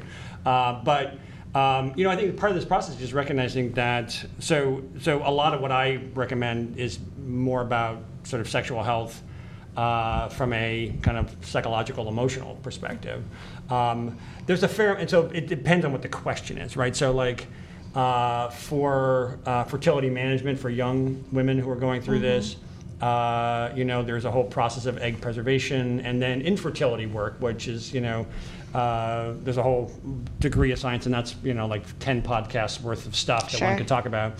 So we'll have Um, you back then. No. right, right. Um, that uh, so there's things to do to preserve that. There's also, I think, important to recognize like there's ways to parent that don't require giving birth to a child. So there's lots Yes. of that kind of thing. So um, if parenting is a driving force, then recognizing. But I would say so. This is my sort of reiterating again, like if that's a major uh, driving force in who you are as a person, uh, then you want to bring that up up front. You want to say to somebody, to say to your doctor, this is something that's really important to me. You need to help me think through what my cheaper options, given that that's one of my strong things. Now, for this, the people who might be listening to this podcast, where a lot of that ship has already sailed, Sure. and part of it's just recognizing that, um, you know, I, I, I, I would hope that, eh, eh, you know, centers would talk to people about fertility preservation. Um, and if not, then obviously there are things around, Sure. you know, fertility clinics and all that kind of stuff that can be, can be addressed. I think around the sexuality piece, uh, you know, there's a whole body of research around sexual um, health and, and sort of healthy sexuality. So Okay. the other inverse of that. And, and um, I, I think the general formats are, are, are one, uh, remembering that physical intimacy is a uh, expansion upon emotional intimacy. Uh, when it's done healthily, I mean, I'm not talking about the, you know, like I was in college and kind of half drunk and hammered, and she's they, you know, whatever. Like, that's not intimacy. That's just sex, Sure. and that's lust, and um, you know, uh, people don't need a lot of help with lust. Mm-hmm. Uh, you know, you either have it or you don't, and if you don't have it, then you don't worry about it so much. Sure.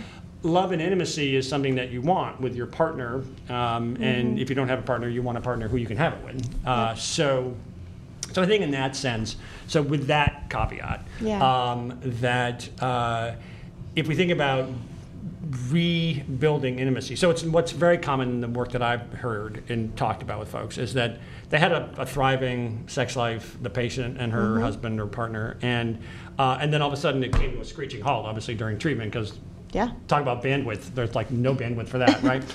Um, and also, you're not physically feeling up to it, right? And so, so I think part of it is just recognizing like that's sort of like everyone rec- recognizes like that's a time for a timeout, and Yep. but intimacy can be nurtured even during that place, right? And so part of the recognition, like when I'm in treatment, what intimacy looks like is you know i want to be able to fall asleep on your shoulder i want you to just to hold me there's an old joke in psychology that um, you know the the usual invocation is don't just sit there do something uh, and in psychology the invocation is don't just do something sit there I like it. right? Yeah. So it's okay just to sit and be a partner in this process.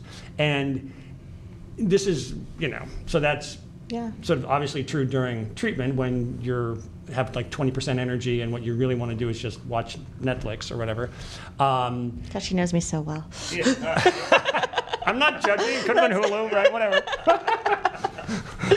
um, but uh, but but the sort of in the aftermath is you're beginning to sort of think about that part of one's life, right? That you think about sort of starting with the most basic, which is just I want to spend time with my partner Right. and I just want to be with my partner. And so that kind of means that I need to make sure that other needs are taken care of. So that's a great time to hire a babysitter or have my mother or mother-in-law or father and Right. father-in-law or somebody, my sister, brother, whoever, uh, come and babysit the kids so that we can just go be together. But the expectation is being together, right? Not like let's get a babysitter and let's go to a hotel and like have sex all night and then come home again. Like that, that's not the expectation. The expectation is let's start from the the emotional piece of it and Yes. build that intimacy, rebuild and rekindle. And the fact is, it hasn't gone anywhere. It's just been like you have to sort of get it off the shelf and dust it off a little bit, and and that takes some time.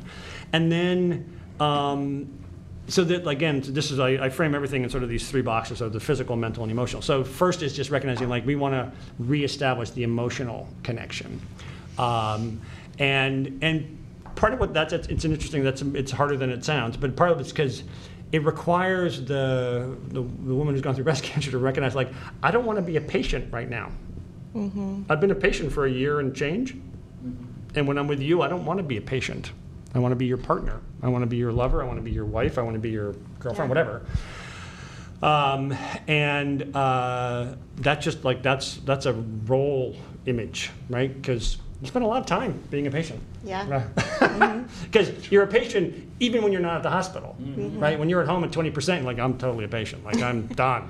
D U N done. Stick a fork and turn me over. I'm done, right? Yeah. So, so this idea of I need to step out of that role, and and what oftentimes happens is that when a, a woman's going through breast cancer treatment, oftentimes in the best case scenario, the husband sort of steps up and takes on a lot of the other responsibilities.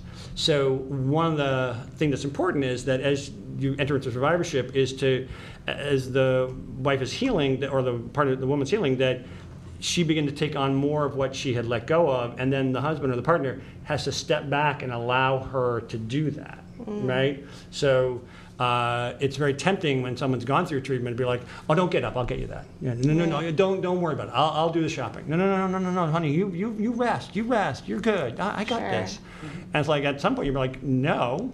No, no, I need. I, I want to go. I mean, I don't really want to go to the grocery store, but I want to go to the grocery store because I need to do that. I need to confront that person who's going to get me at the you know, while I'm getting lettuce. I have to talk to them. Yeah. But like you know, like that idea of like I need to start reclaiming Right. my normal self. Mm-hmm. And that is basically with some of the basic things like yes, I do want to start paying my bills or doing my laundry or whatever. But and I realize it sounds like it's a fair stretch from intimacy, but it, it's the idea of like as I build back the normal part, one of those normal parts is spending time with my partner. Right. And then I start that as an emotional level. And then as I build that in and I, I shift my thinking from I'm a patient to I'm a person and a partner, then we start thinking about uh, just spending time physically together. And with the idea that the expectation is, and the, for the woman's like, I need, she needs to get used to her body, and the partner needs to get used to her body. And and that that's oftentimes just lying together. Right. just lie together. No expectation of performance no expectation of we're just going to kind of do this because we used to do it whatever. It's like no no let's just spend that time together. And that's a that's both a physical intimacy and an emotional intimacy builder then part of the process is recognizing there are things, there are changes that happen, uh, especially if you're on a estrogen depleting medication where there's vaginal dryness and there's other things. And so there are lubricants that do help with some of the physiological uh, piece of that in, in intercourse. Um, and so, but part of that even, you know, even as you use those, right? It's about we're not going to like you go into the other room, dose yourself up with whatever Sure. you need to, and then come back in. It's more like no, we're going to do this together, because this intimate act is something that we do together. Mm-hmm. And so that's a part of that process is thinking about how do I build that in, and. Um, and, it, and the truth is that a lot of times the male partners are very skittish about, I don't want to hurt her. Like, she's been through hell. Like, the last thing I want to do is cause her pain. You kidding me? Like, Mm-hmm. talk about performance anxiety. like, I don't want to do this wrong. I don't want to hurt. And so, so all of that's in your head, right? Mm-hmm. So that's part of why I say, don't start with like, let's jump right back into where we were, which is like, you know, however many times a week, and Sure. you know, it went on for you know whatever. Um, it's really more like let's build in that sense of safety and that sense of intimacy, and then once we're getting feeling like that's pretty good, and then things are reactions are happening, like you don't have to teach yourself how to be sexually aroused. That's just baked into our DNA, Mm-hmm. um, and then you can make sure that you know you have the the moisturizers or whatever Mm-hmm. the lubricants that allow your body to feel that in a way that is more comfortable uh, and then you kind of you find whatever the right balance is for that. And for some people you know uh, it's going right back to where they were. And other people find like well that's not as important. I really like this other piece better. And then we spend more time doing that. Um, but it's sort of the, the if there was any general rule that allows you to, to sort of uh, guide yourself through that is really recognizing like let's talk about it. Yeah. like is this feeling okay? It, does this hurt? Does that hurt? Um, i just want to spend time with you i just want to spend time spend i, I just want to be together in this way um, and uh, you know and that allows you then to think about like maybe showering together is a way of just doing that and spending time, you know, in an intimate way, um, without any kind of like this doesn't have to be a porn movie, right? Right, like it's just it just is a um, it's finding different ways to be intimate. And you know, go on a bike ride, go sailing, you know, do go to a movie, go out to dinner. Like all those things are variations on spending time and reconnecting as a couple, as equal people, rather than as the patient and her caregiver. And that role, which is really important in the X number of months that you are actually, you know, going through cancer treatment, um, is to recognize that okay, and this is one of the challenges of stepping into survivorship is like we need to let go of this role, which you know was a pretty important role to me. Yeah. Just no lie. Like I didn't, I, I, I didn't, do, I didn't do being a cancer patient. Kind of like on a whim, Right. on a dare from my buddy. Yeah. Like, no, no, this is sort of a life and death thing for me. And so I put my whole heart and soul into it. So to step away from that feels a little weird. And that's a lot of where that grieving the loss of what the, uh, the, uh, the intangible part was, which just recognizing like, how do I then step back into being a full person, knowing that I can't go back to benign innocence? Because in benign innocence, the sex was great, Yeah. right? And so now I'm in this idea of like, all right, well, I now have a place to think about myself, uh, and I want to invite my partner to enjoy it with me. Uh, and but tip, it, there's a the technique from a sex therapy perspective is called sensate focus, uh, and people can Google that, and it, there's a whole lot of stuff written about that. But basically, the idea is that it's it's intimate touch with no performance expectation. Uh, and the touch is full body, and it's you know all sorts of places, and you get to explore like because sometimes the erogenous zones have shifted Sure. right? And especially if, like, so for some women, uh, and obviously this is what I it may be or may not be that because breasts are such a big part of our society and Sure. sexual identity and all that kind of stuff, um, they're certainly a big part of the sexual experience uh, for many people. Uh, but if you've had a mastectomy, that breast doesn't respond well or the same as it did before. The sensation, there can be numbness around the nipple and around other parts of your body Right. you'd be like, oh, that would used to be a real turn on, and now it's like, eh, whatever. Yeah. you know, that doesn't not doing anything for me. Yeah. Um, but there may be other parts of your body, and that's part of the thing of the exploration. Is part of well, let me let me kiss over here and see how that works, and let me you know. So so that piece is a is a way of, I think, uh, having that spirit of exploration, and we're with the idea like we're going to be kind of uh, re-equalizing ourselves and my part you know the woman can think well my partner's going to let go of taking care of me like i'm sick and taking care of me like i'm a partner and i'm going to step into that role of not being sick and not needing to be you know taken care of all the time. Right. but that means i get to be a little bit more autonomous. I get to say what i want what i like and what i don't want and, and i want to do this and i want to set time aside for that. Um, and so i think there's a there's a lot of so that's sort of i mean you know, any particular case, uh, there are specific nuances that you'd go into more. But I think as an overview about sexuality, I think that's a way of thinking about it that allows a couple to sort of reestablish uh, the new normal. Sage advice. I was about to say thank you so much for like taking that question and like really diving deep into it because I mean you just gave great tactics and like takeaways that anyone listening to this can like implement and start doing Yeah, and I really appreciate that because a lot of times it's a like it's the elephant in the room. Yeah. No one wants to talk about it. Right. It's uncomfortable. It's an icky Um, topic. Yeah, exactly. so here on a podcast where no one can like really see us, right? We can Right. talk about it. Right, so, right, right, right, exactly. You know, I think so. That's wonderful.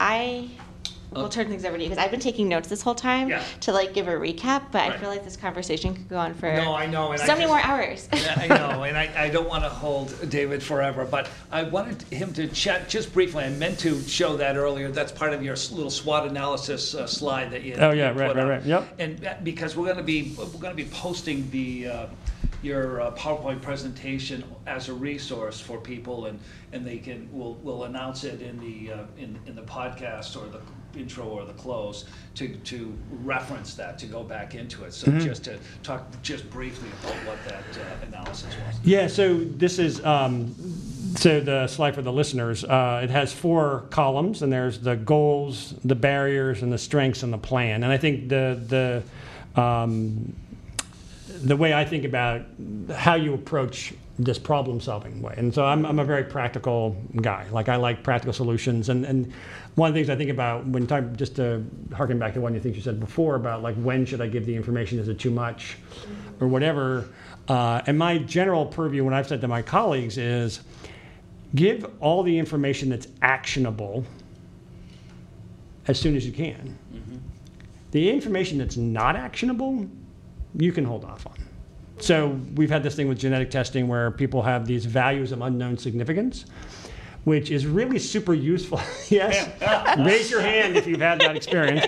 Um, that uh, and a value significance is an incredibly useful thing for the medical community because over time we're going to add up all those values of unknown significance and we're going to see what they correlate with, and then they're all of a sudden going to have a known significance, and that they will no longer be unknown. Right. For the person who has them, they are, you know, useless data. Mm. It's like saying to you, you know, like the microgravity on Mars is five. I'm not even sure that makes sense, but like, sure. just say that's what it is. So there you go.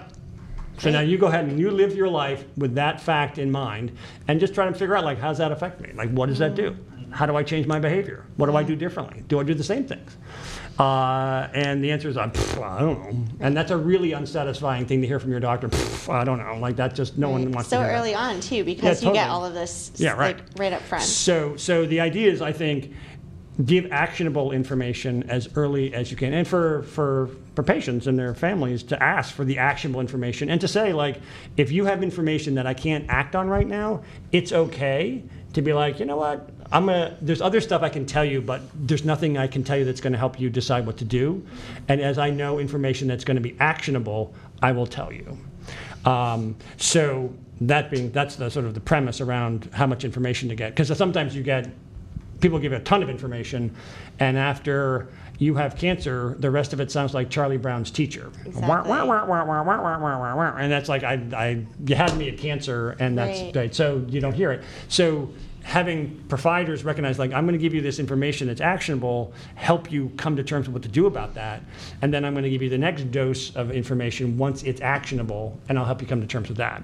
But giving you all the stuff that's unactionable within plus one piece that is actionable means the one actionable piece gets yeah. lost in the shuffle and people feel overwhelmed. And then later we'll say, My doctor never told me that I would have blah, blah, blah. It's right. like, well, actually, they did, but they told you that in the middle of everything, everything else. And it's yeah. like, yeah, so. Yeah Someone told me the winning lottery ticket number in the middle of Times Square, and I didn't quite catch it. So that's why I'm not a millionaire right now. Exactly. Um, so anyway, so that being said, so the goals, barriers, strength, and plan piece is just recognizing that. I think this is what I help my clients think about. Like, first, let's set some goals. And these are all within the premise of the physical, mental, and emotional. So, the goals is no more complicated than if we have a goal, we know what to aim toward. And it's like, you can go on a trip, but if you don't have a destination, you're really just driving around. So having some goals for yourself uh, can really help kind of structure that process. And that's one of the conversations we try to have in palliative care. Our colleagues in palliative care are great about this, and we try to encourage all of our primary uh, colleges to talk about this too. What are the goals of care, right? Mm-hmm. Like having a goals of care conversation. And this is something even in survivorship. Like it's f- never too late to have the goals of care conversation. Um, and then we talk about barriers in the sense that that's the that's the stuff that's getting in the way of you achieving the goal, right? Uh, and barriers tend to be somewhat negative, right? Like I don't have the it's not been t- time hasn't passed yet. I don't know how this is all going to turn out. I don't have the money for that. I haven't filled out the paperwork yet. There's all sorts of barriers. I don't think of them as being necessarily. I mean, we don't dwell on them as being the problem. Like God, it must suck to be you for this problem. But more recognizing like that is the focus of what we're trying to fix. Yeah. Right? So that's the whole point of a barrier.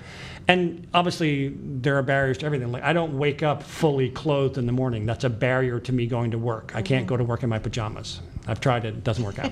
so, but I don't have any barrier to getting dressed. Like, I know where my clothes are. Sure. I can get dressed in the dark, as you can tell. Um, so, so I think uh, that's not a fundamental barrier, but it's a it's right. a bit like I overcome that barrier and then I go to work every day. Mm-hmm. Um, so, but we talk about the barriers as something that's the thing we're going to try to focus and fix on. Then the strengths are literally both what you already bring to the table. So your work ethic, your love of your family, their love for you. We, you know, you sort of know what your strengths are, and I think it's good to reflect on those strengths, right? That's a big part of this also.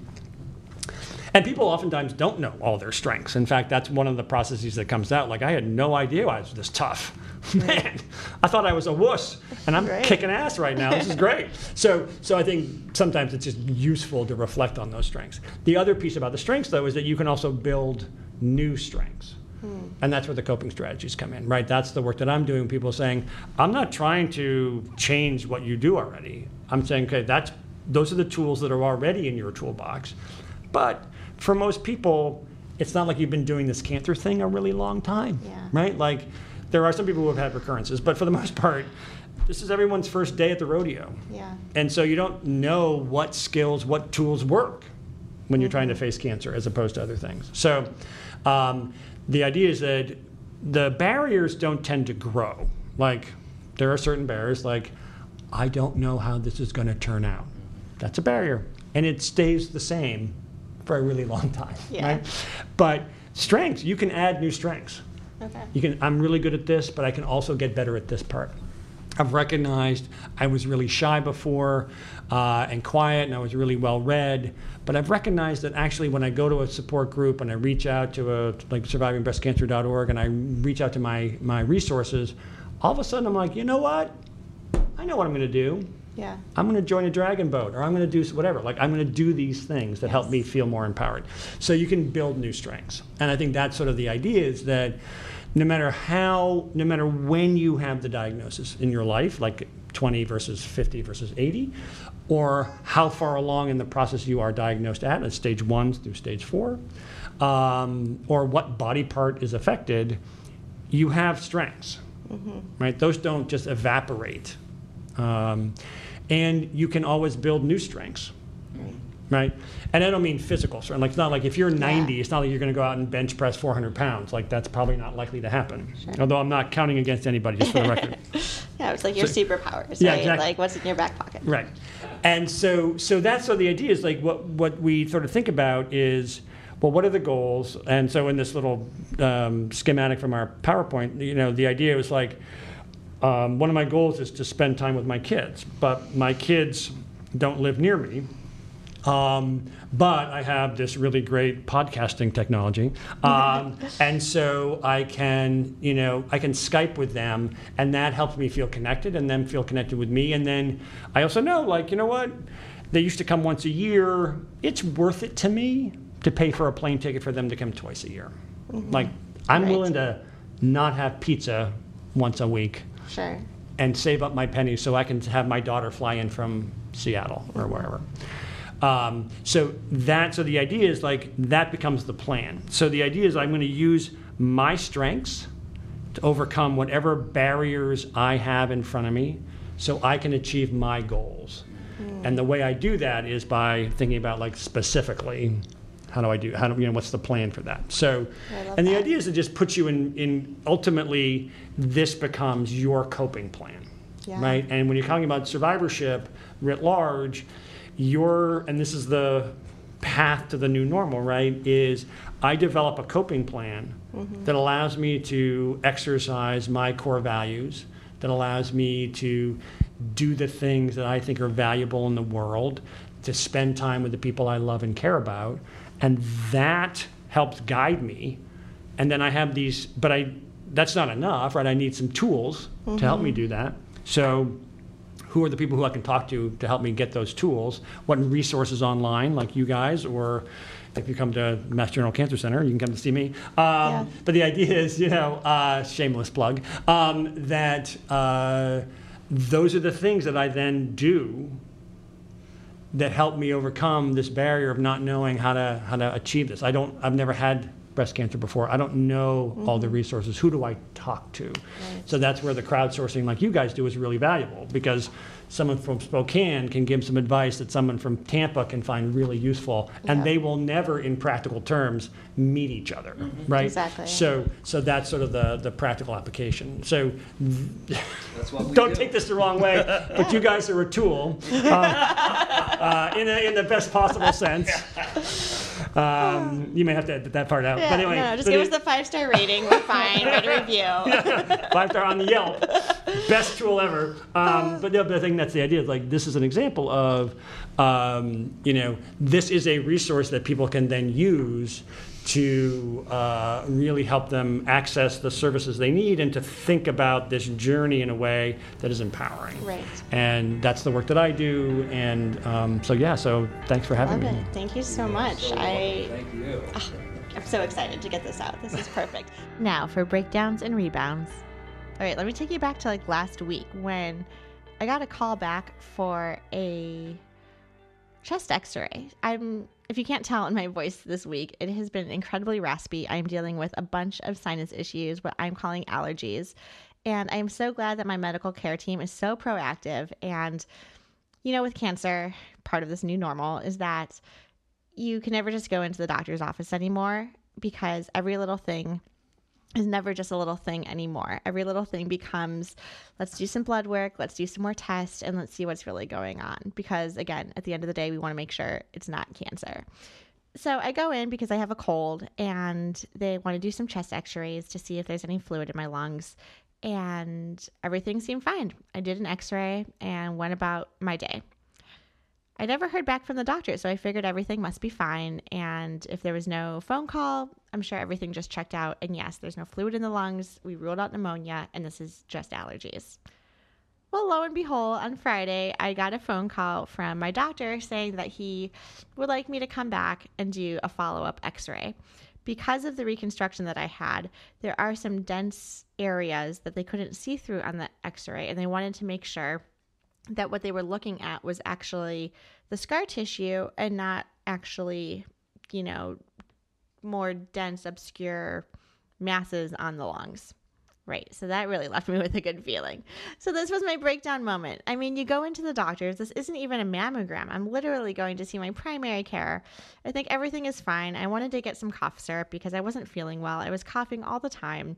And lo and behold, I get a call. I get a call to come back for another chest x-ray definitely had a breakdown right there. I was not having it. It was so stressful. We all hear the term of anxiety, waiting for results, and it doesn't get easier. And this was something I totally was not expecting. So, yeah, that really sucked. So, what did I do? What was my bounce back moment? I turned to our online community on Facebook. We have a closed Facebook group where all of us breast cancer thrivers like post pictures and comments and questions and support each other through the ups and downs of a breast cancer diagnosis. So I turn to my besties over on my Facebook group and just say, like, friends, oh my God, this is what's going on. This is totally crazy. Like, I don't know what to expect. I thought I was like keeping it pretty cool. And, you know, I actually couldn't sleep. I was like up at three in the morning writing this post because clearly the anxiety was weighing in. So the bounce back moment takeaway is that you need community, you need support, you need to put it down on paper. The moment I started typing my post about what I was feeling, I immediately started to feel better. I knew I wasn't going to be judged in this environment, and I had a million people reach out and like send the hearts and let me know that they're thinking of me and letting me know that they've been through something similar. And immediately I didn't feel so alone. So, yes, bouncing back, it definitely is possible, and we can totally do it. Thank you. If this podcast was helpful, be sure to subscribe, share with your friends, and leave a review so we know that you liked it.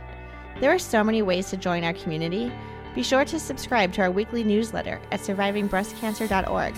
Follow us on Instagram, survivingbreastcancer.org, all one word, and on YouTube at bit.ly forward slash YouTube SBC, and on Twitter, SBC underscore ORG. If you have a topic idea or would like to be a guest on our show, please contact me at laura at survivingbreastcancer.org. We love hearing from you. Please remember that the content here should not be taken as medical advice. The content here is for informational purposes only, and because each person is so unique, please consult your healthcare professional for any medical questions. Views and opinions expressed in our podcast and website are our own and do not represent that of our workplaces. While we make every effort to ensure that the information we are sharing is accurate, we welcome any comments, suggestions, or corrections. In no way does listening, reading, emailing, or interacting on social media with our content establish a doctor patient relationship. Thanks. Until next time, talk to you then.